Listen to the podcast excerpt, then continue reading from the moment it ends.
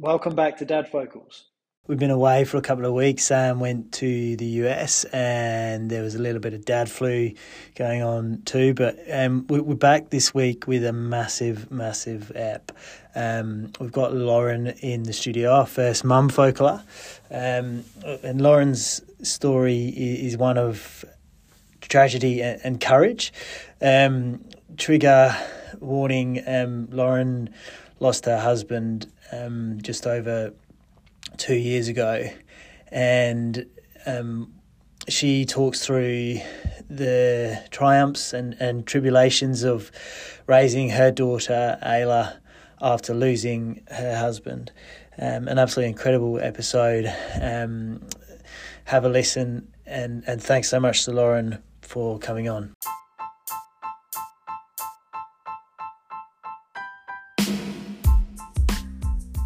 Welcome to Dad Focals, the show where we look at life through the lens of a dad. We're no experts, and we're not here to offer advice. We're here to exchange stories on the triumphs and tribulations of dadding. I'm Sam, dad to three boys, Sonny, Vann, and Otis. And I'm Tom, dad to three girls, Bela, Ettie, and Maeve. Settle in for a listen, with or without your dad focals on, and enjoy. Remember, if you have any questions, suggestions, or want to discuss any triggers, you can reach us at Dad Focals on the socials and dadfocals at gmail.com on the email. The links are in the show notes. Let the games begin. All right, we're back in the box. How are we, Tommy?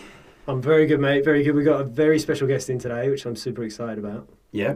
Welcome, Lauren. Thank you. Thanks for having me, boys. Uh, welcome to Dad Focals, Lauren. It's um, you're the, the first woman we've I had know. on Dad Focals. I was wondering that. Super exciting. Very exciting. Is that classes as progressive men now? I think. yeah, yeah. We're, we're an inclusive podcast, but I mean, as we've spoken about before, when we started this, we thought that the listeners would be middle-aged, you know, thirty something, forty something year old men, um, and some of our biggest fans are women, Lauren being one yeah. of them, Lauren's mum yeah. being the other one. I think they're number one and two ticket holders. Absolutely. Um, but it is, it's awesome to have Lauren on today. And, you know, for everyone that's listening and wondering why Lauren, we've got Lauren on, I think her story is um, one that it's, it's, it's big. It's a big story. And it's, um, it's one that I've got to know quite well over the last few years. And, um, I think it's a story that's got a lot of layers to it, and that's worth sto- worth worth telling and, and, and worth listening to. So I hope everyone gets a lot out of it. Yeah. First of all, Sam, I want to yep. question your qualification on this podcast. Qualification? Hang on. You sit here and you, you preach. You know, you, we we claim we, we don't give advice and stuff, but come on, there's a few pointers in there. So Bella's heading off to district cross country on Tuesday. and we talked about surrounding, you know, people with the village and trusted men and, and women.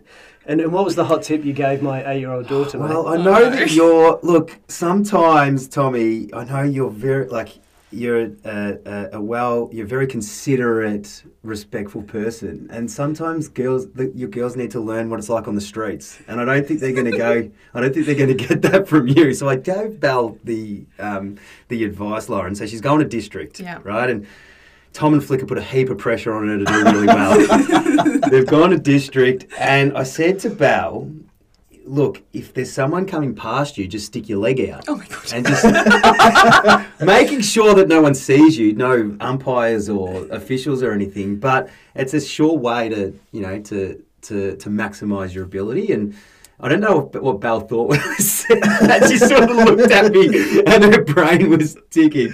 I was sure to let her know I was joking, but yeah. what, what, you wouldn't well, go with that well, look, strategy? Perhaps that's what she was doing on the start line well, when her shoe came off. And it backfired. it backfired. Yeah, no, her, her, shoe came off on the start line. It, it, actually, you know, a serious note, super proud dad moment because she she's there. She's lined up with sixty girls, right? Sixty grade two girls. They've got to run across an oval towards their parents and towards this bank of other kids, and then they go off around the back, around the around the sort of forest. And her shoe came off on the start line. Whether she was trying to trying, trying to trip someone, trip someone up or not, I'll never know. but, but regardless, the shoe comes off.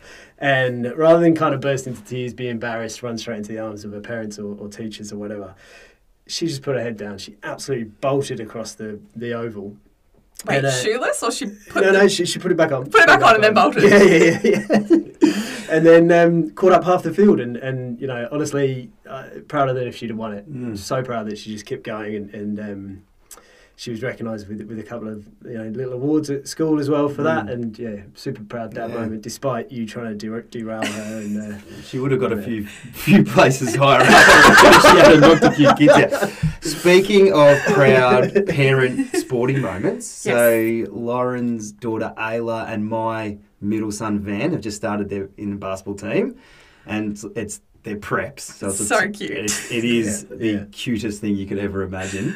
Um, it is a boys' team and a boys' competition, team, but there's two girls, Ayla and another um, girl, Isla, that play. And I'm just like, it's just awesome, specifically around those two girls, how they just seem completely unfazed Yeah. by the fact that they, they are all boys. And last week we played against a team of grade ones that were all heaps bigger and heaps better. Yeah. Um, and the girls just went about it. It was yeah, awesome. no, it is. It's really good to watch. Yeah. I love at that age in particular that they just don't care about gender. There's not a thing. Yeah, so Yeah. good. yeah. They're not intimidated, especially No. not Ayla and Isla. Those two, I, I Yeah. don't have daughters, but those two girls in particular just do Yeah. not seem the slightest bit phased, Yeah. which is awesome. well, I mean, she loves wrestling with both of you, so Yeah, yeah. yeah, no, she's amazing. I walked to school with her this morning and with a with a group of others, and um, she called me Donkey Head the whole way. Donkey Don- Head? Donkey Head, yeah. Cause And why is that? Because I well, first of all, she asked if I could carry her bag. Oh. think we, we carried each other's bags and stuff like that. And then I sort of said I'm not a donkey, and so she proceeded to call me a donkey head. So Ayla's not afraid of intimidation. No. Yeah, she's she, She's, she's a cracking lass. She's Yeah. absolutely awesome. Yeah. um, yeah. And as we said, Loz, we're really honoured to have you on the pod. Uh, today, so yeah, do you want to Thank sort of you. kick off with, with your story?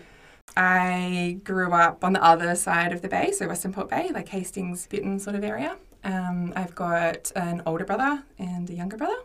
Um, growing up, I was heavily involved in sport, um, mainly athletics, netball, and swimming. Um, that's probably started when I was like nine, I guess. Um, so that was like my athletics in particular was Mm. like my main Yeah, thing.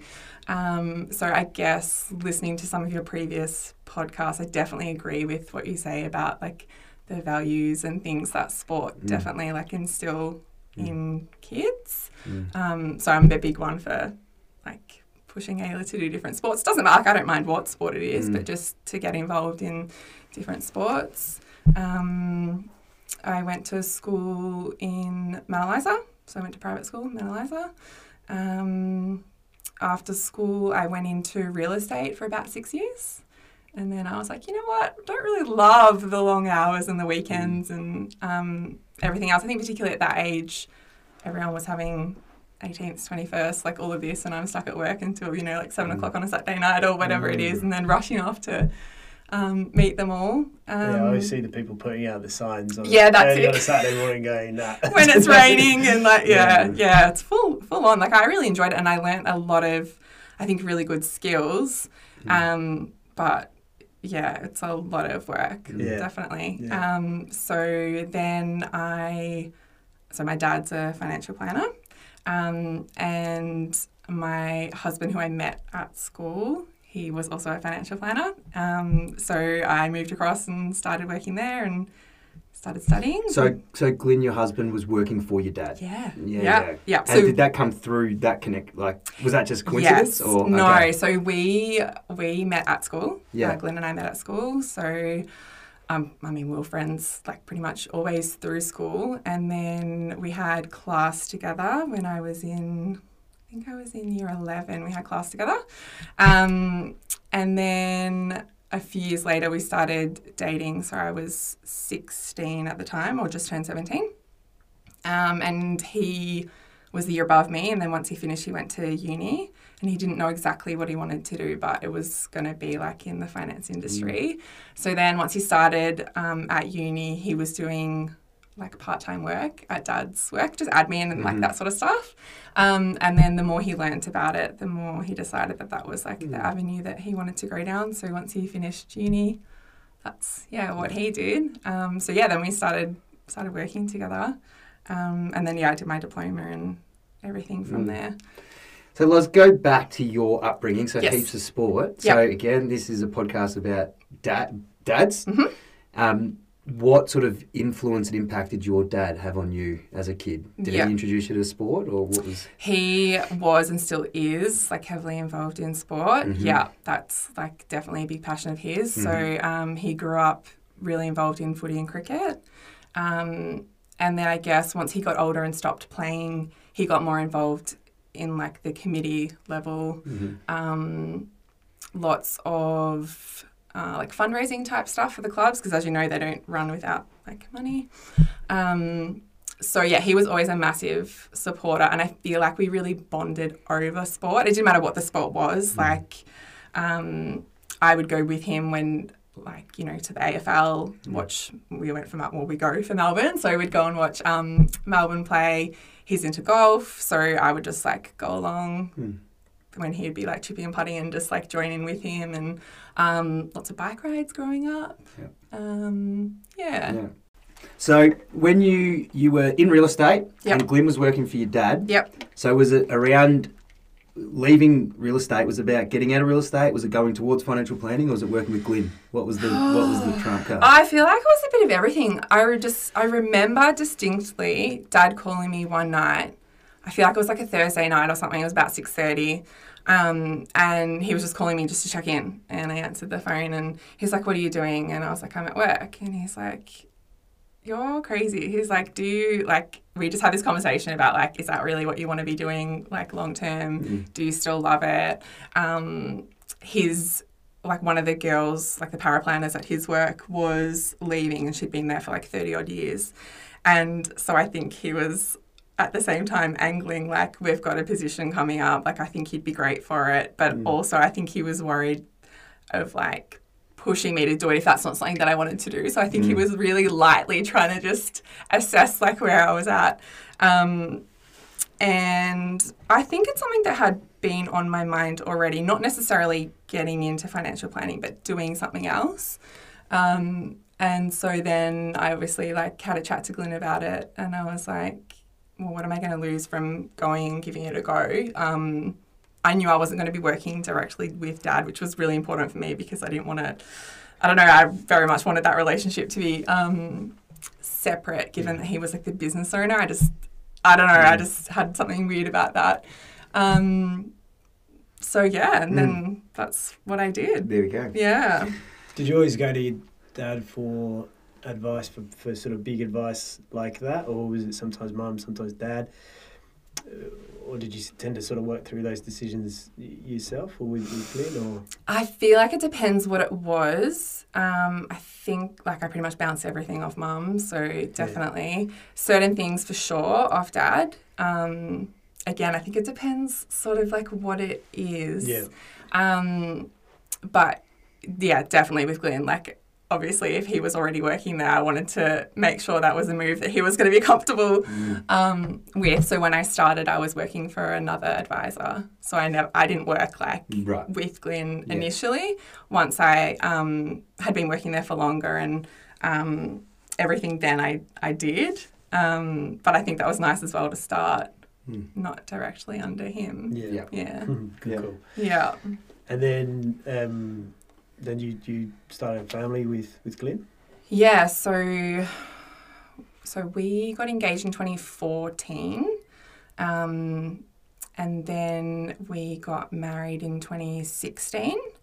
Um, we did a lot of traveling and stuff like before we got engaged and got married. Um, so we were very lucky from that respect. Um, and then after we got married in the April of 2016, in the June, July, we went overseas. That was like a delayed honeymoon for us. Um, and we'd always like wanted to start a family. So we decided like when we get back from the honeymoon, that's like the next step for us. Um, so we did. I had a lot of trouble falling pregnant. I think doing the athletics when I was younger, um, I was pushed to go on the pill because my periods were interrupting. Wow. Wow. Yeah. Really? Were interrupting um, my training, Gee. and my coach wasn't about it. So Is that, a, is that a thing? Is that a is that what? thankfully, Right. I don't think it is so much now. But back then, it very much was. So at like what early teens you were? Yeah, And this is club levels, state level, district level? National, National level, national Yeah. level, right. yeah. So um, there was a couple of times at training where she pulled me aside and she was like, As a female coach. female coach. Yep, she pulled me aside and she was like, "What's Mm. up?" And I'm like, "I just feel very average. Mm. Like blah blah blah." I was like, "I've got my period. I'm really tired. Like." Whatever, and she's like, "You look pale." Like sometimes she'd send me home early. Sometimes she would just like give me a lighter session, um, and then yeah, after a bit, she's like, "You know, I think you, Mm. I think you're best to go to the doctor and go on the pill, and like we can't have it interfering with you." I'm blown away by that. And Yeah. what about your and and certainly no judgment, but what did your parents think about that at the time? Yeah, so it was something that I don't remember ever discussing with dad. Um, with mum, she came with me. Yeah. We went to a female doctor who was supposedly very like well versed in like that sort of um, area, and by the sounds of it, perhaps where this coach sent other girls. Um, so yeah, off we went, and it was. I don't know, like the way it was explained to us Mm. was just like that is yeah, that Mm. what you what you know. Yeah. Um, but I think like not only was I then on the pill, I was skipping periods for like months at a time because when you're competing, there is no good time to get your period. Yeah. Like so you just keep take you just keep taking the pill. yeah, just keep taking it. Wow. Um, so then when it came to me coming off the pill, for my cycles to actually get regular, my body didn't know what it was doing. So Mm. I could go like four months between like a period. Mm. So trying to fall pregnant is obviously not easy if you're not um, getting your period. So that delayed that a little bit. I worked really closely with um, like a Chinese herbalist. I don't know if you've had much Um, yeah, Like, oh, flicker. Oh, of course, yeah, yeah. yeah. Um, so I, I did that, and that definitely definitely helped. Um, but yeah, so I ended up falling pregnant. Mm. Um, Naturally. yes, Yeah. yeah, yeah, Yeah. naturally. Yeah. Um, I was super sick with morning sickness. Mm. Um, so I vomited multiple times every day. Cravings? No, not No. really. I just felt so average. You know what So Mel's average. Mel's tell when she so um, I've got a theory that the pregnancy, like the morning sickness, Yeah. determines the jet. So Mel's pregnancies were all exactly the same, and three boys, right? Anyway, her tell was she would eat sausage rolls for breakfast. That's how you knew Mel was pregnant because she'd be she'd be she'd be vomiting and eating sausage rolls for breakfast. Oh, wow. Yeah. right. No, Yeah.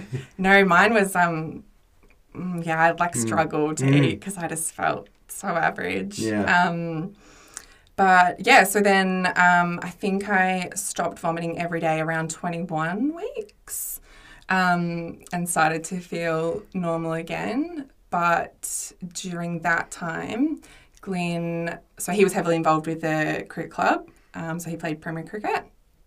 Um, and he was going to training and stuff as they do. Um, and there was just a couple of times where he was like, like said he felt average, didn't have energy, um, was having to like run to the bathroom like mid session, that sort of thing. How old's Um, Glyn at this stage, Lauren? Oh, he was 27, Yeah. 20, yeah, 27, I think. So just to be clear, you're pregnant at this stage. pregnant at this stage. Yep. Um, and um, I was like, maybe you need to go and get tested for like food intolerances. And so we sort of had been like aware of it for maybe like a couple of months. And then he booked in to see a naturopath. Um, and sure enough, the naturopath was like, I'd love to run some bloods, do some food intolerance testing, like that sort of stuff. Um, and then the results came back, and she just called him and was like, Your liver function's like way off. I want you to go to the GP, do some more tests, and then like you can come back and see me. Um, so that was the plan. He made an appointment to to the, see the doctor. Um, I think that was maybe she called on say like the Monday, and the appointment with the doctor was going to be like the Thursday or Friday that week. Um, but on the Wednesday night, he ended up in emergency at Frankston. Um, he'd been away with some friends the weekend before um, and had felt so, so average. And he got back and he didn't go to work on the Monday or the Tuesday. And me having morning sickness, I was like, come on, mate. Like, Mm. I'm getting up, I'm going to work. I'm like, Mm. get out of bed. Yeah. Um, but um, so by the Wednesday, I got home from work. He still hadn't been at work on the Wednesday. Um, I got home from work and he was in bed and he looked terrible. And I'm like, what's going on? And he's like, I've had diarrhea like all day. I feel so sick. Like, Mm. and he's like, when I went to the toilet, it's just blood. And I'm Mm. like, why didn't you call me? I was like, why are you still sitting here? Why haven't you gone to the doctor? Like, I was just like, oh my goodness. Um, and so we, I took him to, you know, they're like after hours clinics that they have. Yeah. So at the time we were living in Frankston, so we went to um, the big after hours clinic there and um, went and saw the doctor in there, and he just wrote a like a, a note essentially, and was like, "I want you to go to the emergency department at Frankston, take this note, and they'll like do whatever tests they think that need to be done and um, see what's happening." He's like. Um, it could be cancer, it could be Crohn's disease, it could be, and he just like listed like a whole heap of things, and I just looked and I was just like, oh shit. Yeah. And I was like, oh my God, I don't even know what to think at this stage. And so we went and sat in Frankston Emergency for mm, maybe it would have been a, quite a few hours. And then he got taken through. And by this time, it was about 11 o'clock, and I hadn't had dinner or anything. And so I like had been going to the vending machine and like Mm. getting chips and whatever else they have. And um, Glyn was like, there's no point you being here. He's like, you need to go home. You need to have something to eat. You need to have some sleep. Like, I'm just going to get tests and stuff. Come back, you know, first thing in the morning. So do that. Go home. Set the alarm for the morning. I think I set it for I don't know seven seven thirty, something like that. And I I wake up to all these messages um, from Glyn. Just asking me when I was coming in. And um, I called him and I was like, yeah, I'm, like, I'm coming. And he's like, yeah, okay, cool. And he was super short on the phone. Mm. And um, then I get in there and I can still see him just sitting in his bed, just crying. And I was like, what's up? And he just told me straight out that in the morning at like 6.30, all of these doctors just went into his room and just stood around him and just like told him straight out that he's got cancer and um, like what's going on. And he had he had no no one else in there with him, and it just yeah, it just sounded like it was just like really not a nice Sterile. yeah, Yeah. totally. And like for him not to have any support or anything. Mm. Um, and so then I had to try and like track down a doctor and find out what was going on. Um, and then I called his parents and I just I didn't tell them over the phone what was going on. I was just like, look, Glyn's been like really unwell, as you kind of like know. We actually like ended up at the hospital last night. Um, like he'd really love you to come in and see him. And I was actually fine telling them. Like I think when they got there, they didn't like expect anything Right. like too much. Um, You're being strong. yeah, I don't know. I think I was just in Strong shock. Like, Yeah. And just the thought of telling them, I was like, no, I actually can't do that. Mm. Um, yeah, so then they came in and we told them, and um, I called my mum and I I told my mum, um, and then I'd called dad because we were supposed to be going for, to his for dinner the night that we ended up at um, the hospital, and I was like, you know how like we didn't come last night because he was unwell and we ended up at hospital. Well, like this is like what's going on and. So he came straight in and um, he was just like, you know, this is why you have private health. And I was like, what do you mean? Because they were just, they were being so slow with what was going to happen. And I think his case was very unusual and it was like it was already stage four. So it was like quite far along. Um, and he's like, yeah, this is why you have private health. Like you can get in with whoever you want to.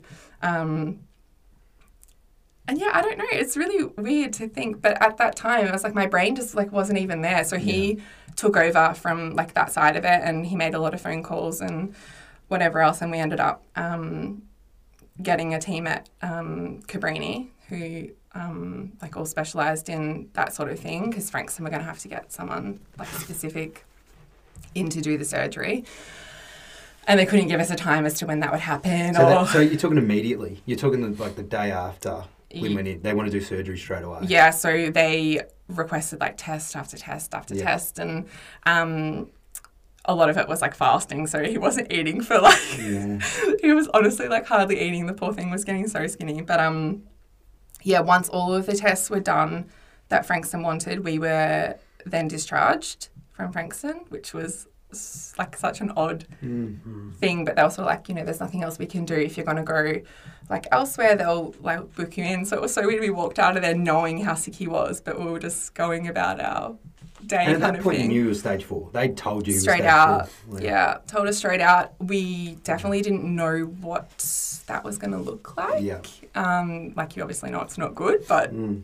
yeah, I guess you don't really know. So then we got in with these um, specialists at Cabrini that then wanted more tests and all of the stuff. So we went through that. Um, then he had surgery. Um, so that was a bowel resection, and then it went from the bowel to the liver. So the, the cancer was bowel, liver, and lungs already, and lymph nodes. Um, so they did the bowel resection. So they removed like a big chunk of his bowel, and then they were able to like essentially join it back together. So he didn't need a um, a bag, which was awesome because that would have been a whole nother another thing. Um, and they also did the liver resection. So I think the surgery was maybe about six hours, and the surgeon called me after, and he was super happy with how it all went. Um, so mom drove me that night to see him. Um, I think we got there maybe like nine thirty or so. Um, and he was in ICU because that's just where they go after like a big surgery like that. And we had to walk through and see like everyone, and I uh, like that was really confronting for me because as you can imagine, people in ICU like they're really sick, and you can see like a lot of different things. And then we we get to Glyn, there was so many things that were hooked up to him, and I was obviously by this stage I was probably twenty seven weeks pregnant maybe.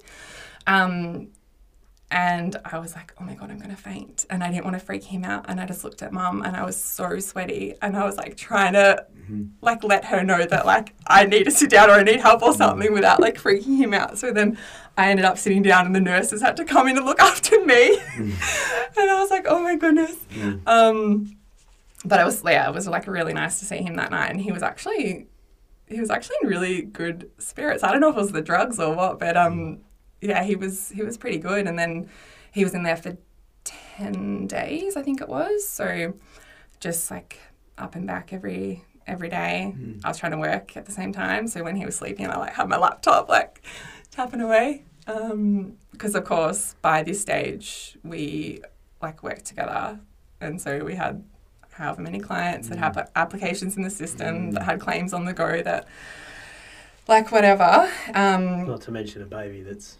Not yeah, not, yeah, grown. baby that's cooking. We had many jokes, yeah, I guess, about um, how it was supposed to be me that was, you know, it was my turn to have the attention and my turn to be in hospital and um, all of this stuff. But um, yeah, and then after his surgery, so we were in there for 10 days, and then I think he was home for maybe a week, and then he started chemo like straight after, which was mind blowing because like he was so weak after the operation and um, to think that he was then going to go straight into the chemo like we were just like oh like i don't know how this is going to go like um, that was like scary in itself.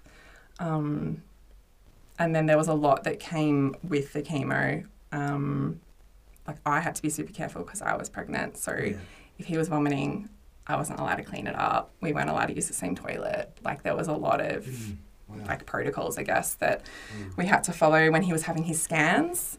I wasn't allowed to go. Mm. I wasn't supposed to be with him up, like even after, because like your body like holds on to the um, radiation, and stuff. Yeah, so it, it was wild. It really was. Like it was. Had either uh, up until that point, had either you or Glyn been affected by cancer before, family or? Yes. Yep. So when I was, I was probably about eight, maybe.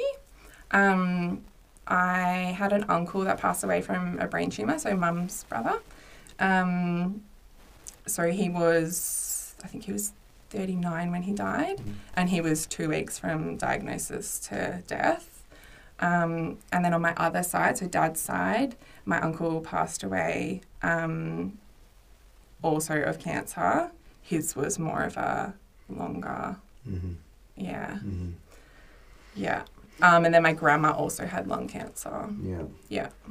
It's just so the reason I ask is touch wood, but I'm fortunate that I haven't had any family members go through that. But just the whole surgery chemo thing, it's just it's so foreign to me. And Yeah. just seeing someone, especially your partner, go through it must be really, Yeah. really tough. Yeah. Yeah. I think the actual um again, it's really confronting sitting in there when they're all hooked up to the machines because they literally their their their bed like their beds or their chairs, you know, like reclining chairs are just lined up all next to each other, Mm. and it's just like a big open sort of space and. Sometimes people will pull the curtains around, but for the most time it's just it's open and the women that are typically having breast cancer have like the cooling scalp caps on to help them with um, hopefully not lose so much of their hair. Um, and like over time, you sort of get to know like who has like what type of cancer and Mm. um, that sort of thing. But yeah, that environment is also like a lot. Um, and you sit there all day. Yeah. Do, do you remember the kind of conversations you were having, or the theme of the conversations with Glyn around Ayla coming into the world? Mm. Um, I would say that for the most part, particularly at the start, um, we didn't speak too much into the future. I think because it was just so unknown and so painful that Mm. it was just it was very in the moment. Mm. Like um, I think as time went on, sure we spoke about sports that she might be into or schools that she might go to or like more general stuff. Um, is that sort of what you mean? Yeah. Yeah. yeah. Yeah. How did you? How were you preparing to? Oh, I mean, there was un, it was unknown, right? You had no idea at this stage how long Glyn was going to live for. No. So you weren't. I assume you. Well, you weren't preparing at all. Either way, you weren't preparing to have him around, or you weren't preparing for him not to be there Yeah. either. Is that? yeah, yeah, yeah, I guess. Um, so I think that's where our personalities differed. I would like updates as to timeframes or things like that, whereas he didn't want to know any of it, Right. which like I, I can understand, but um, I think I'm more of the person that's like, give me the facts Mm. And I'll deal with it the best I can.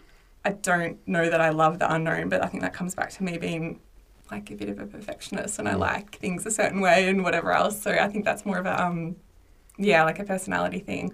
But I just had to respect that like, you know, he didn't want to know and I let him lead the questions. Mm. Um and we did have conversations like around that. Mm. Um and he was always like, I don't want to know and I'm like, That's that's Mm. entirely up to you. Like I have to respect that. Mm. Yeah. yeah. Wow. I'm here to support you because that's like, yeah, I'm not going through it like you're going through it. So, Mhm. like, it just, Mm. yeah. And how long did the first round of chemo uh, last for? Yeah. So, he would go in every Tuesday. Um, so, he would usually have an appointment with the oncologist around 8, 8.15. Um, so, we'd leave home 7 ish. Um, we'd go in, we'd have the appointment with the oncologist, then we'd go downstairs to actually have the treatment.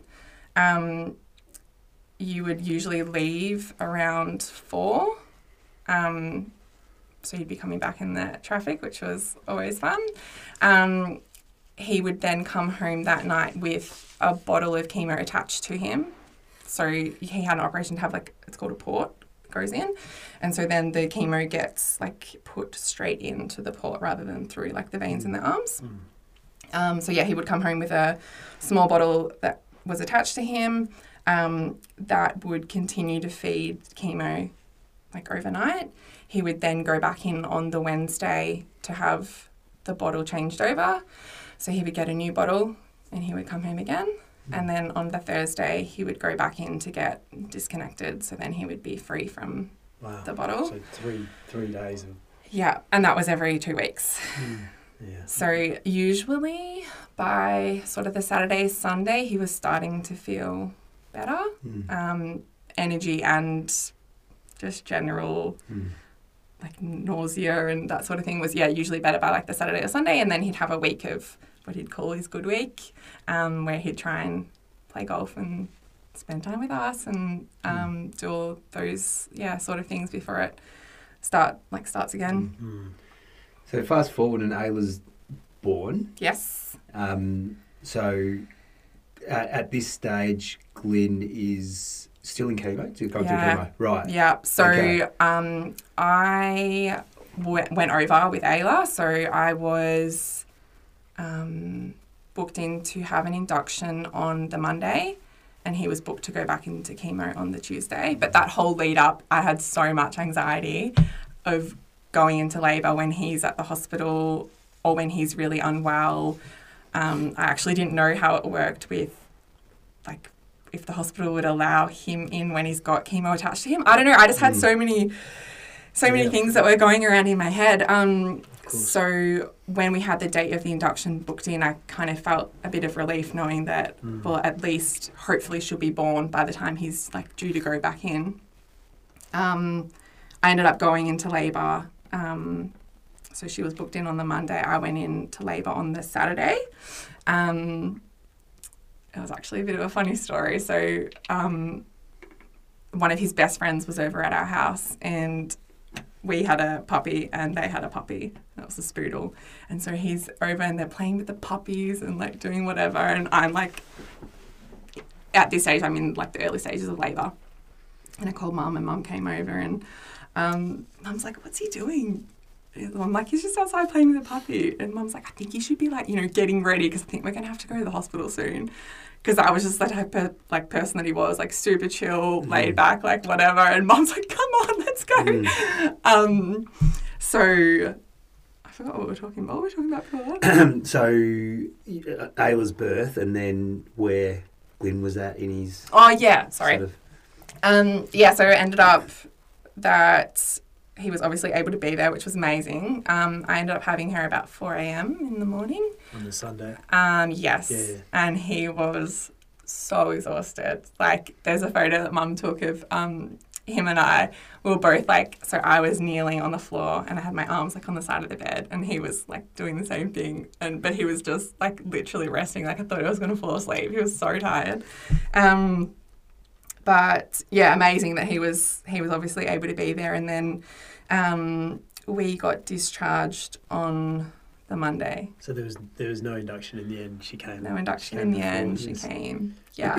She yeah. wanted to, she wanted to see dad. Yeah, exactly. Mm. Yeah, and so yeah, we were home for one night, and then off he went to, Mm. and I, I obviously didn't go, Mm. um, and I, I didn't go for the first few rounds. I don't even know how many rounds to be honest. Um, obviously, it's hard with a newborn, so for a while I would go with him. Um, to have the appointment with the oncologist, and I would bring Ayla, and then obviously she couldn't be there when he went down to have treatment, so I would then go home, and his dad would come in and spend the day with him and bring him home later. But um, yeah, he then couldn't hold Ayla. He couldn't really be around her too Mm. much at all, um, which was okay when she was a baby, but it gets very confusing as she gets older because Mm. it's obviously sometimes you can cuddle or you can Mm. wrestle or you can do all these things and then other times it's like why are you getting cranky at me? Like we did this last week or whatever it is and it's like oh no. Um, yeah so that was um, confusing. And same deal with the scans. Like as she got older there was just sometimes where i would say to him can you just say your parents tonight? Because it's just easier than having to be like you can't go near your dad like Mm. Yeah. that's so confusing Yeah.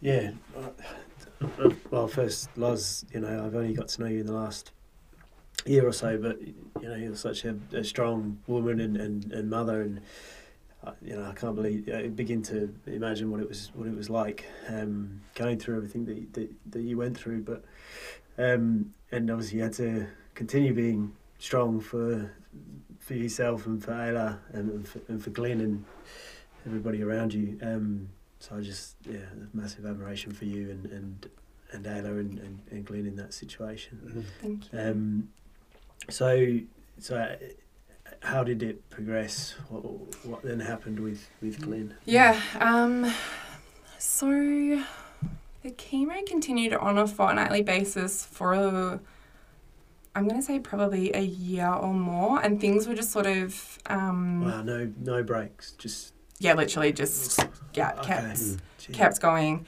Yeah. Um, and then um, so they do bloods every fortnight before the chemo, and that's like they assess like the markers and everything. And things did reduce a little bit for a while. Um, he then moved out to chemo every three weeks. Um, so he did that for a bit, and then there was about six months where he was on tablet form, so he wasn't having to go to the hospital, Okay. which was just amazing. Um, we travelled. We went up, like we drove like up the east coast to like Queensland and stuff. Um, yeah, we I guess we had a sense of like normal, um, but then he got bloods done and it wasn't good again. So it was back to the fortnightly chemo and Yeah. everything. In the meantime, like through all of that, they did try some different things, um, like a radiation they threw in there for a while. Um, they did um, a procedure to try and help grow his liver because there was hope that perhaps if the size of the liver could be bigger, that they could do another operation and cut out a lot of the tumours, but you have to be left with a certain amount of liver for you to be able to function. Um, and that it didn't work, so that then didn't become an option. Um, they did some targeted treatments where they would actually go in through his ribs um, with like big needles and they would like inject into the tumours Wow. which was wild. So it was, it was like a guided, um, think they called it maybe like a guided CT or something like that. Um, but yeah, for the most part, it was just the chemo, like the fortnightly chemo. Um, and then after a while, your body builds like a tolerance. So then they mix up the drugs. Um, they did that. Again, it wasn't it wasn't shrinking or anything. It was just sort of like keeping it like, yeah, as it is. Um, and then that stopped working. So the oncologist was sort of like, we've exhausted all our options. Um, I'm going to try and get you in for a clinical trial. Um, so we then did that through Peter Mac. Um, that was another big process, just like the paperwork that was required and the parameters that you had to fit within to be able to be accepted onto the trial. Um, by then, COVID was also around. Um, so that was like another thing that came into it, like us having to be careful, obviously, because he's like immunocompromised as well. Um, and then with Peter Mac, that was super strict, which you can like understand. But in the end, I wasn't allowed to go to his appointments um, sometimes, which was uh, also hard. Mm. Um, and then the trial at Peter Mac stopped working. So then there was another trial that they were going to try and get him on, which was back at Cabrini. Um, so this was December of 2020. Um, he was sent to do a whole heap of tests as part of this like onboarding of the trial. Um, and they realised that lots of his other um, like readings on his bloods were like way off. Um, and he like really wasn't well. And then within like a couple of days, he was like admitted to hospital um, and just got really sick really fast. Um, and then, so he was discharged from there, and then we started palliative care. Um, so we got through that Christmas. And then I think he was back in hospital on the 27th of December, super sick. Mm. Um, and that's when they were like, yeah, like we're going to start palliative care. Um, and we had always discussed that um, palliative care wouldn't be like out of hospital. So we did it at home. And that was so hard.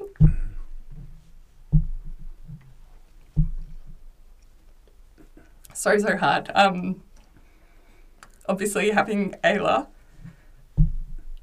So, at this time, she's just turned three. And trying to deal with Glyn as well. Um, yeah, like I look back now, I actually don't know how I did it. That's it's incredible loss. Hey, Lauren, going back to like up until I think it was December 2020 when he, when he he um, took a turn Yep. for the worse. How were you and Glyn parenting during that Mm. stage? Like, what we, uh, was it? Was it ev- like choose it, treat every day like a blessing? Was it like, well, what was the mindset and Yeah. you do it? Yeah. Um, I would say it was very up and down. Yeah. Um, I think obviously the sicker he got, the harder the days became, Mm. like for both of us. And trying to manage like your own feelings and then the feelings of like two other people as well. hmm Um, yeah, I think we just we were such a good team. Like we really were such a good team at work, like and at home. And I think we'd been together for like thirteen years, so you just you know each other so well. And I think we just learnt to read each other really well, and you would just know when you know today's not your day, so I'm just going to do this. Or sometimes, you know, I would just have to say, like, are you happy to whatever it is? Because I just need to. Yeah. I don't know. And just need to go do the groceries. Yeah. Like, do you think you can, whatever? And like at that time, I guess the biggest blessing was Ayla was still day sleeping. She still day slept for like quite a while. So I knew that I could put her to bed and then I could go to the shops or I wasn't really interested in working out at that time. I didn't have enough energy, but you know, I just knew that like I just had that breathing space of, Mm. um, Mm. yeah, doing that sort of thing. Um, I would say we had a pretty similar parenting style, though. Mm. Uh, he was a lot more fun than I am, but um, yeah, he just, yeah, he had so much love. Mm. Yeah. Yeah. Um, so, so he he you did palliative care at home, as Yep. you said. Um, did you did Ayla see Glyn during palliative care? Yeah. Yeah. So that was, um,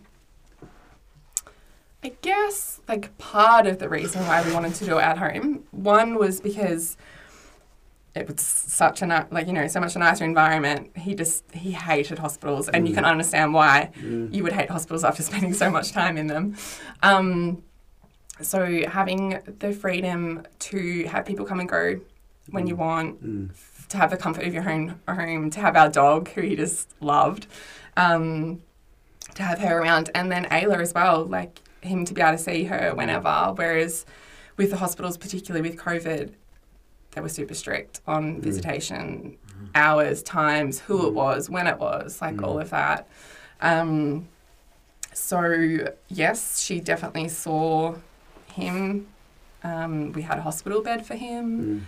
Mm. Um, we had a like a, a seat in the shower. Like you know, we had a lot of um, different things. She never saw me give him any injections or drugs or Yeah. like anything like that. Like I was, I was careful um, as to like how much she was exposed to, but I also think it was probably easier for her to understand what was going on to be able to actually see it Mm. Mm. um, and to be around it than Were you getting guide? I know we've spoken before about about Ayla, and Yeah. you've had professional help, and, Yes. which is you know which is amazing. yeah. Were you seeking help during that as you were preparing for Glyn to pass away? You were just going off what you thought was right. Yeah. Yeah. And I look back now and I I wish I guess that I had have done that, but Mm. I don't know how you'd have capacity. exactly, and that and that's the thing. Physically and mentally. Yeah. You know.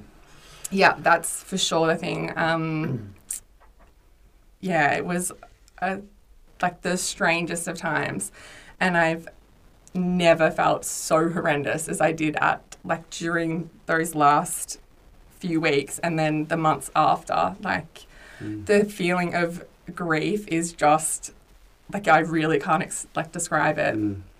Um, like having your worst hangover, I would say. Like Mm. just that brain fog, couldn't remember things properly. I just felt awful. Mm. Um, the tiredness, like just so so tired. Um, yeah, but after, like not long after he passed, um, yes, I definitely reached out Mm. and and got help. And to be fair, I actually didn't know what type of help or how much help was available for children of that age. Like Mm. when it was recommended to me for her to see a child psychologist, I knew that they existed, but I don't know, I guess I'd always thought, I, I don't know, like a 12 year old or, you know, Mm. something like that. Mm. But I was sort of like, how does that work with a three year old? Yeah. Um, and then to see like art therapy and play therapy and like all these things that they do um, is incredible, Mm. like amazing. And to actually be there when they do it as well and to watch the strategies and Mm. like all of that um, is huge. Mm. Yeah, Yeah. yeah. What kind of questions and behaviours was was Ayla demonstrating in the lead up to, to Glyn passing and, and during the grieving process. Yeah. How did she react? As Yeah. You say she's three years old. It's- Yeah, yeah. Um, so I would say in the lead up, and again, I don't know if I was just so busy with Glyn that I wasn't taking it in as much, but I would say in the lead up too, she was, I wasn't seeing anything that was too abnormal. She was definitely waking more at night time. Um, but otherwise, I didn't really notice anything that was like out of character. Um, after he passed, um, there was a bit of confusion, but I honestly feel like she grasped the concept a Mm. lot better than I thought that she would. Because I had heard a lot that the children, particularly that age, don't understand the whole he's not coming back. Like they, they understand that he's not there right now, but they don't understand that he's not coming back. Um, so I feel like she grasped that part of it quite well. So much anger She had. so much anger. Mm. Yeah, so I would say that's like mainly how hers came out, and um, a lot of it was directed at me because obviously I'm the one that's there, and Mm. um, whatever. Um, lots of nightmares, um, and she would explain them, and they were super vivid. Um, things happening to me always Okay. like she would say that I was with my best friend, and then there was, um, you know, like I fell off a cliff or like whatever it was, and it was always centered around me not coming back, and so then her being left with my best friend, and um, or she'd dream about things happening to our dog, as well, um, and she would be so upset, like as you can imagine, like. Um, yeah, so I would say that was probably the main like differences that happened right after. Um, so the night that he actually passed, I had called mum that day, um, and I had just said to her, we'd had the palliative care nurse out that day. At that stage, the nurses were coming once a week, um, and she'd come that day. And I called mum, and I was super overwhelmed. And I just said to her, I was like, "Can you come and pick Ayla up, and can you have her tonight? Because tonight is going to be a hard night. We changed up all his meds and stuff, and I just knew it was going to be tricky. Um, and by that stage, I was having to inject him, and I was like, I just, if she's waking up having nightmares and I'm having to do stuff with him, I'm like, it's too much. So, sh- mum came over.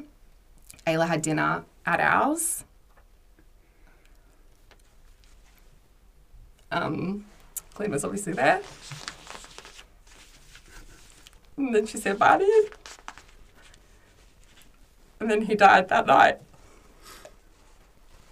And so when Ayla comes back in the morning, of course she's looking for him. And he's not there.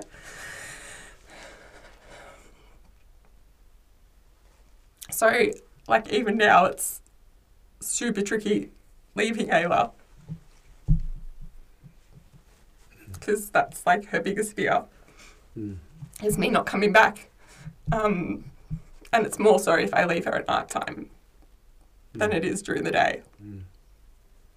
Yeah. Yeah. Wow. Sorry. Tommy, we normally talk on the podcast about trying to get Sonny's shoes on and, you know, and like, and yeah, wow, wow, Puts- wow. puts things into Yeah, puts things into perspective. Wow, wow. But yeah, I mean, uh, obviously your, your intuition knew, you know, something was going to happen that night, and I mm. think you know you, you did what you had to do, and um, because you, you you always talk a lot about looking after yourself as well Mm. to be the best person you can Mm. be for Yeah. everybody else, and somewhere in that. Yeah. I don't know, I don't know how or when, but you, you, you, you had to, to protect yourself a little bit as well. Yeah. Yeah. So how um so fast forwarding and you know anyone that knows Ayla, she's this vibrant ball of energy. Um, so she's five. She goes. She's in prep. Yep. Um, how often do you guys talk about? Does she does she often bring Glyn up? Yeah. Yeah. Yeah. So I would say it does sort of fluctuate though. Um, and funnily enough, it's very much like as if I was to go to a psychologist. Once she has seen the psychologist, her behaviour will change for the week after. She will wake up more at night time. She will talk about him more. She will ask me more questions. Um, the psychologist obviously like triggers things in her mind Yeah. and whatever else and so it will it will come out um, behaviorally sometimes it comes out too um, so i would just like yeah i would say that it fluctuates um, she will still cry every week about missing him she will say that she misses him most days Mm. and we will talk about him every day Mm. Yeah. Yeah, yeah. Yeah, wow. What about how is Ayla? So Ayla is super affectionate. Yes, and, she is. And es- especially towards men, I've Yes. noticed, the men th- that she knows. interesting pickup yeah Do you think that, and this is a really hard question, and I don't even know, no one knows the answer to this, Yeah. but do you think that is got something to do with Glyn passing? Yeah. Or is that just who she is? no I Is your think, take? I think it has something to do with him passing Yeah. Yeah So what's your take on that? I think I think she finds it nice. I think she finds it like yeah. I think she gets comfort out of it. Yeah. Yeah.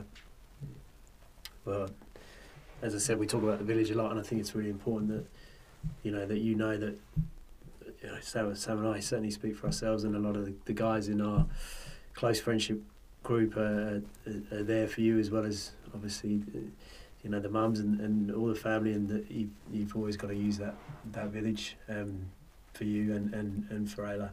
Mm. And I think it's amazing that you, you talk about him every day. Yeah. You know, Mm. to and, you know, thank goodness that Ayla, Ayla met him. Yes. And, you know that together you can keep keep that memory alive and al- always talk about him and, and that you had that six week trip to Yeah. the coast. I think that's amazing. Yeah. Mm. Those memories and the photographs just to get away from Yeah.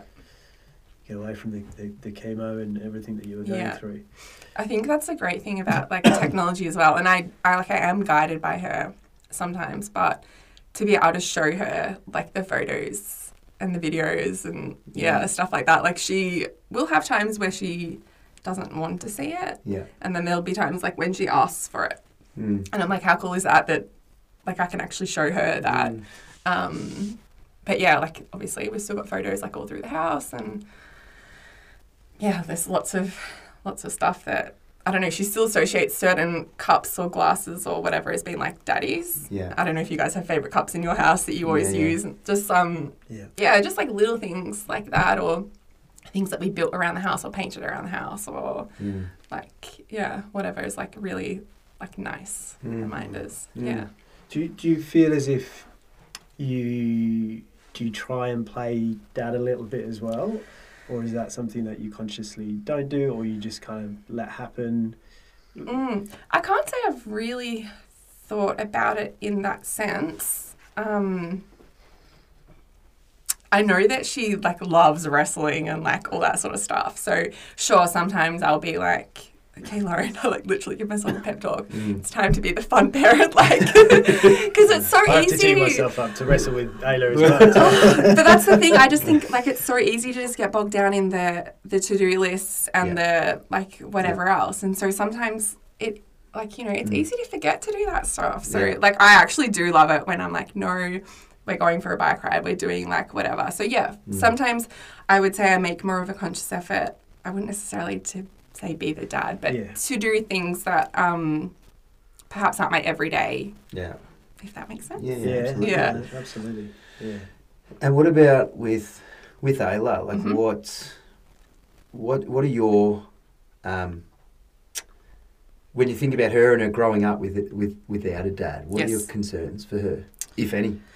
Yeah, no, I definitely, I definitely have them. Um, I would still say like forgetting him because like I know realistically the age that she was when he died. Mm. I, I don't know. Like I had always been told that she probably won't like remember a lot of it.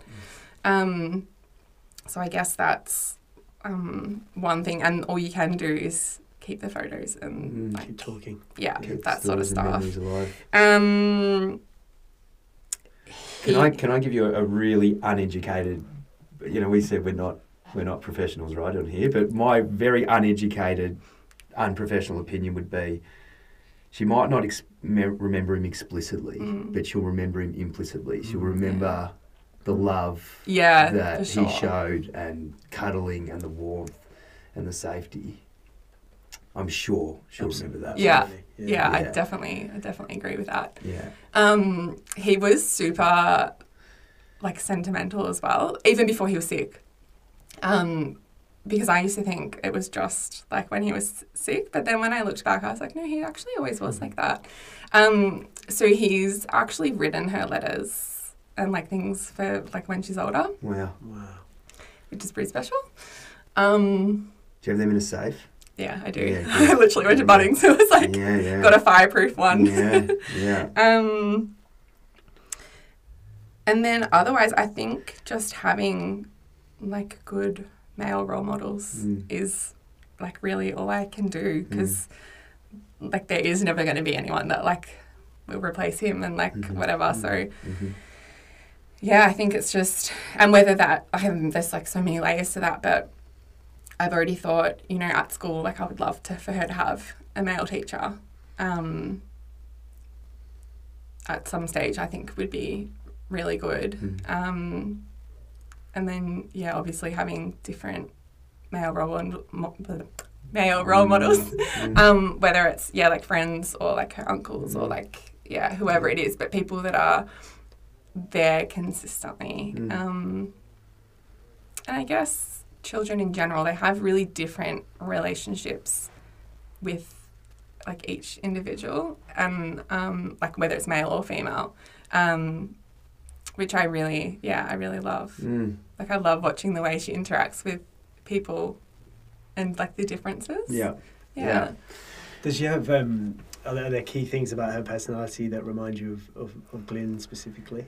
He had an amazing sense of humor like very very funny and i find ayla very funny Yeah. um, so i would say she definitely gets that from him um, and he was pretty affectionate ayla's pretty affectionate uh, she's pretty stubborn I would, I would say we're both stubborn Yeah. So I mean, Yeah. that's. I keep telling myself this is going to be a good thing when she's older. This is going to be a good thing when she's older. But oh my goodness, sometimes. What about just? I mean, the the the um, the loss of Glyn obviously is re- is huge and so difficult for you and so difficult for Ayla, but also just the practicality of raising a kid on your own. You know, Yeah. how are you going about that? Like, are you do you get a lot of support from your family, from friends, or how do you how do you manage? Mm. I am horrendous at asking for help. Um, Which is which I want to say is pretty consistent of the females in my life as well. Yeah, I wish right. you guys would be better at asking for help. Yeah. Yeah, yeah, I and like I'm aware of it as something that I need to yeah. work on. Um, but yeah, like I I get help like whenever I ask for it. Mhm. I don't have anything regular set in, if that makes sense. Like Mhm. it's not like a every Tuesday so and so picks her up or um, whatever it is. Yeah. Um, but I do know that it's yeah, it's always there when I need it. Um, what's interesting, I was thinking about um, your situation and in um, you know preparing for this, and my sister, she is a solo parent, so she had a baby through a donor. Yeah. Um, but you know what's interesting? So she's a she's a you know it's not single. It's the the language is solo parent. Yeah. She chose to be a solo parent, but that's that's I mean it's. It's a subtle difference, but it's a difference. Like Yeah. she went into it she went into going to to um, become pregnant, knowing she's going to Mhm. be raising Ziggy, her, her two-year-old, by her, on her own, and she prepared for that mentally and physically. But in your situation, that wasn't that wasn't the case, right? And that's yeah, it's it's well, yeah, it's just it's just a really difficult thing, I guess. I imagine Yeah. to Yeah. I would say, um, like, besides the logistics, for me, it was very much um, like an identity thing. So, obviously, when you have a child, there's like a big identity shift because you've gone from like being work and whatever else to then Yep. like the mum role type thing. Um, but I think because I did that and became kind of a carer at the same time, it obviously changed then. But then when he died, it sort of changed again. So um, I think that's nearly where I've struggled more than the logistics. right.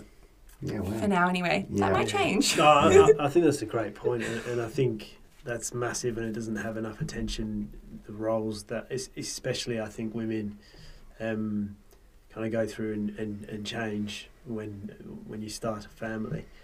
Um, yeah, and you had the additional stress, as you say, of carer, and then um, being on your own. Is there are there any kind of tips that you would give to a parent who finds themselves for whatever reason on, on their own?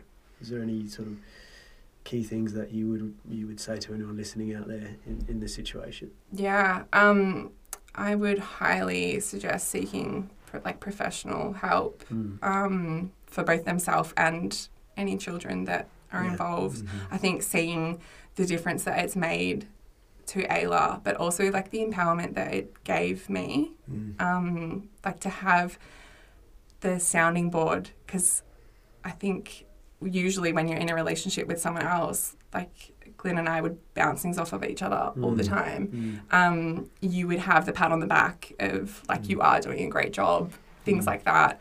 Um, so if you can get help like that, or perhaps from like a really good friend or family member that is going to give you the pat on the back and like help you out when you need it and Mm. stuff. Um, yeah, definitely. Yeah, I think that's a great tip. Yeah. It's funny, isn't it? I see a business coach once a quarter, and we get to the end of the chat, and I'm always like, oh, "How are you, you know, Monique?" And she's like, "Well, no, no, that's not what we're here for." like, so now I ask her at the beginning to get out of the way. I'm like, "Okay, cool," because you speak about yourself for like an hour, hour and a half, which you rarely, you Yeah. rarely do, right? Yeah. So, yeah, great advice to Yeah. to get that therapy for for you and any children. Yeah. Mm. Yeah. Wow. There's a lot to take in, Lauren. Mm. It's a lot. Yeah, It's it a lot. is. It's a lot to take in, but amazing that you're still smiling and you're still, you know, in like from my perspective, an amazing mum, amazing contributor to the community Yeah. that we've all, you know, that we all found ourselves in, and um, yeah, I just, yeah, if if the strength that you've shown through that process, and then now, and like, it's sort of you know, it's you've you've got Ayla, you've got she's got a whole life ahead of her, and no doubt all of our kids are going to go through ups and downs, but um, yeah, you're going to have to you're going to have to manage that on you know in Yeah. not on your own because you've got a, a network and and you know your family support and your community, but um, yeah, I think it's I think Ayla's very very lucky to have you. Um, the one thing I did want to ask is, and this is close to my heart because of what I do for a profession, which is similar to what you do for a profession. But, um, and it is on a bit of a tangent, but I think it's an important message. Um, is around, you know, no one expects as a late twenty year old or a thirty year old that you're going to get something have something like cancer. Yeah. Um, and I work in finance. I've never spoken about it on the podcast before, but in in our business, we've seen families really r- going through the loss of someone, going through the tr- trauma of losing someone, but then the devastation of you know finan- like the financial ruins that they find themselves in as well. Yeah. Um, and you know, so so I guess what I'm referring to here is is is our insurances to Mhm. making sure that that young men and young women, um, and not just young actually, but just that people understand the insurances they've got in place Yeah. If something you know what is to happen to like if something was to happen to Mel now, I'm the primary income earner, but Yeah. if something happens to Mel, I can't do what I do Yeah. either I've got to pay for a significant amount of help or I've got to stop working.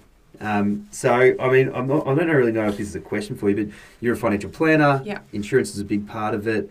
Like, what would your sort of advice be to anyone listening that doesn't have any idea? Which, let me just add, most Yeah. young Australians don't have any idea sure. about their insurances. Yep. What would your advice be?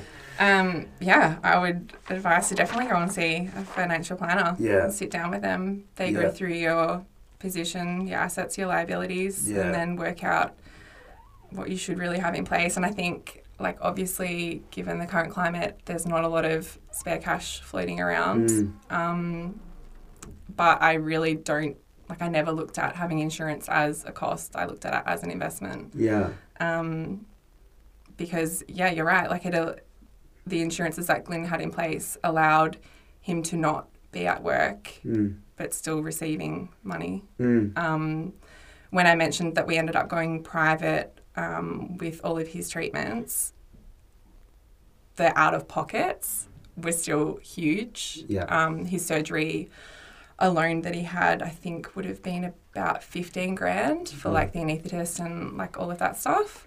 Um, so, yeah, I mean, most people don't have 15 grand to just like pluck out of nowhere.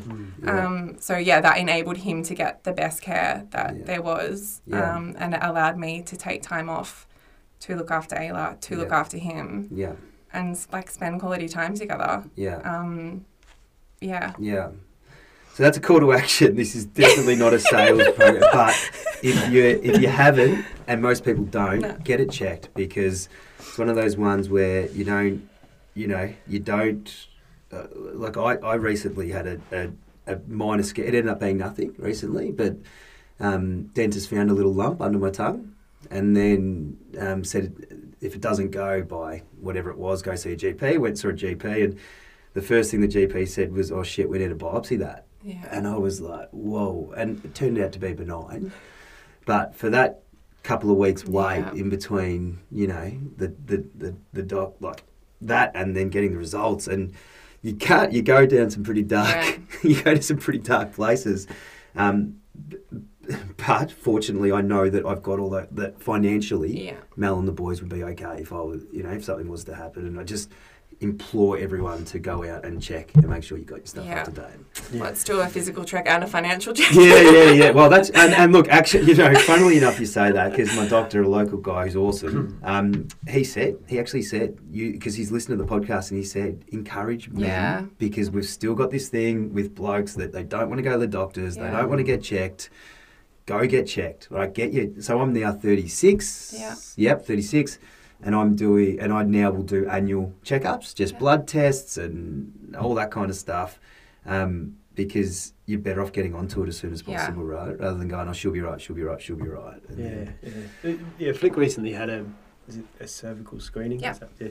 And I was amazed. She and she forwarded me this text message afterwards that said, you know, thank goodness that she was clear and it said, oh, you, you next need to book in on this date. And I was like, wow, there's like a like I I don't know if it's something that she's in, but it's there's a program. Mm. You know, there's not there's Yeah. not that for for blokes. I, I don't think or Not that I know of. You I'm know. just just going back every. yeah, and, I- and I know that it's not like. I don't know. Do you get a letter in the post, or I, I don't know? I know we have to kind Letter of in the go po- and do mate, it's not the 1980s.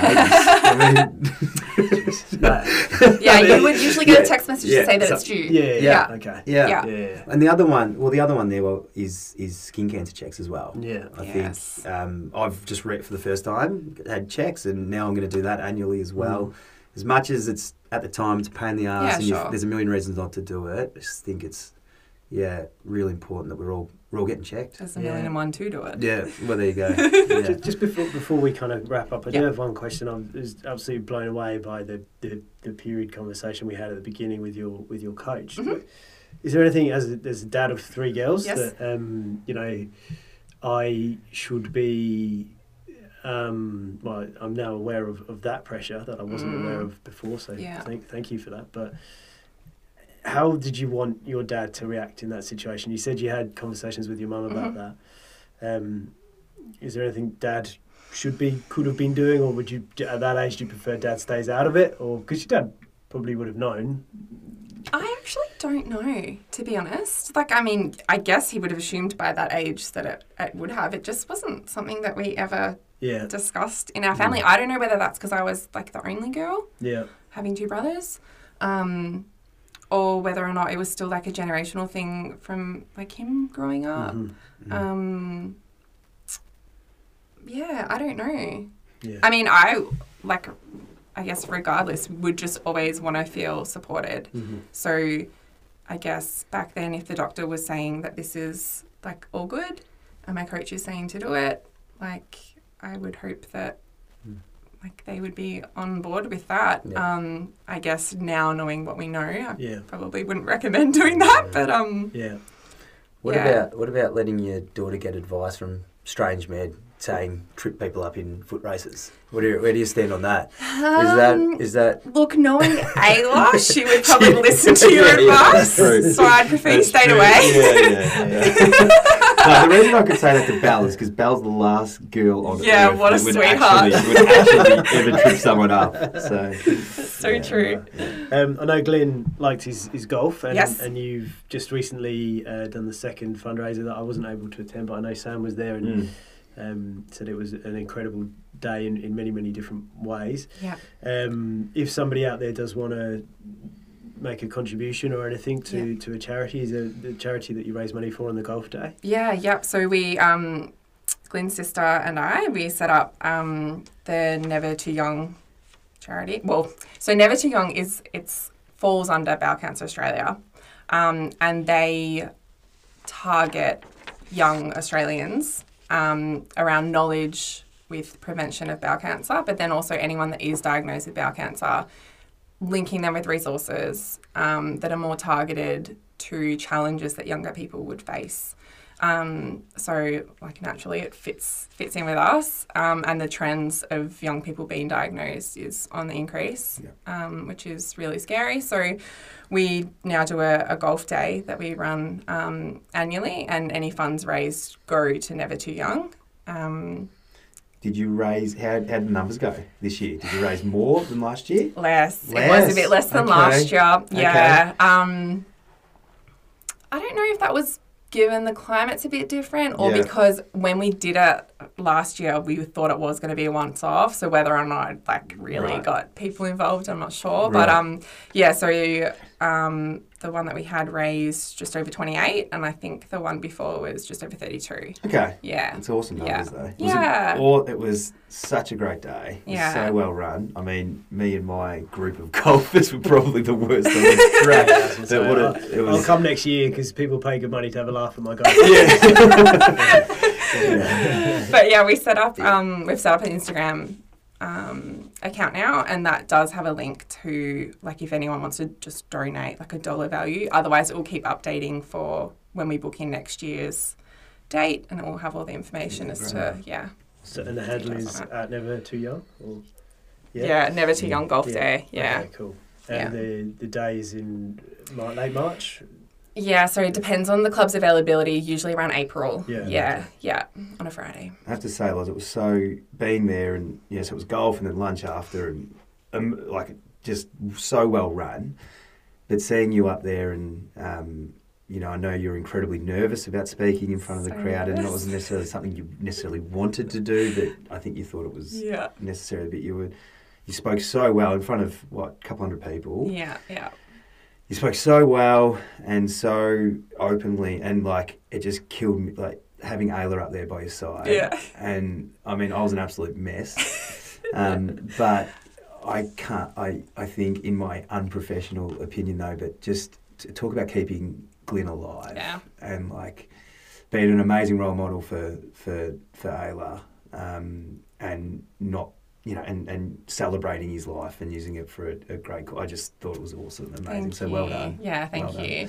I think it's a really nice way for her to see everyone come together Mm. and like feel the love because you really do. Like when you're in the room, you like you really do Mm. feel it, and then just watching her cuddle all the boys Yeah, yeah. throughout the day. Um, yeah. it was. It was yeah, really special. Yeah, awesome. Hey, Loz, thanks very much. Thank thanks you. for coming in. Thank you It was so amazing. much.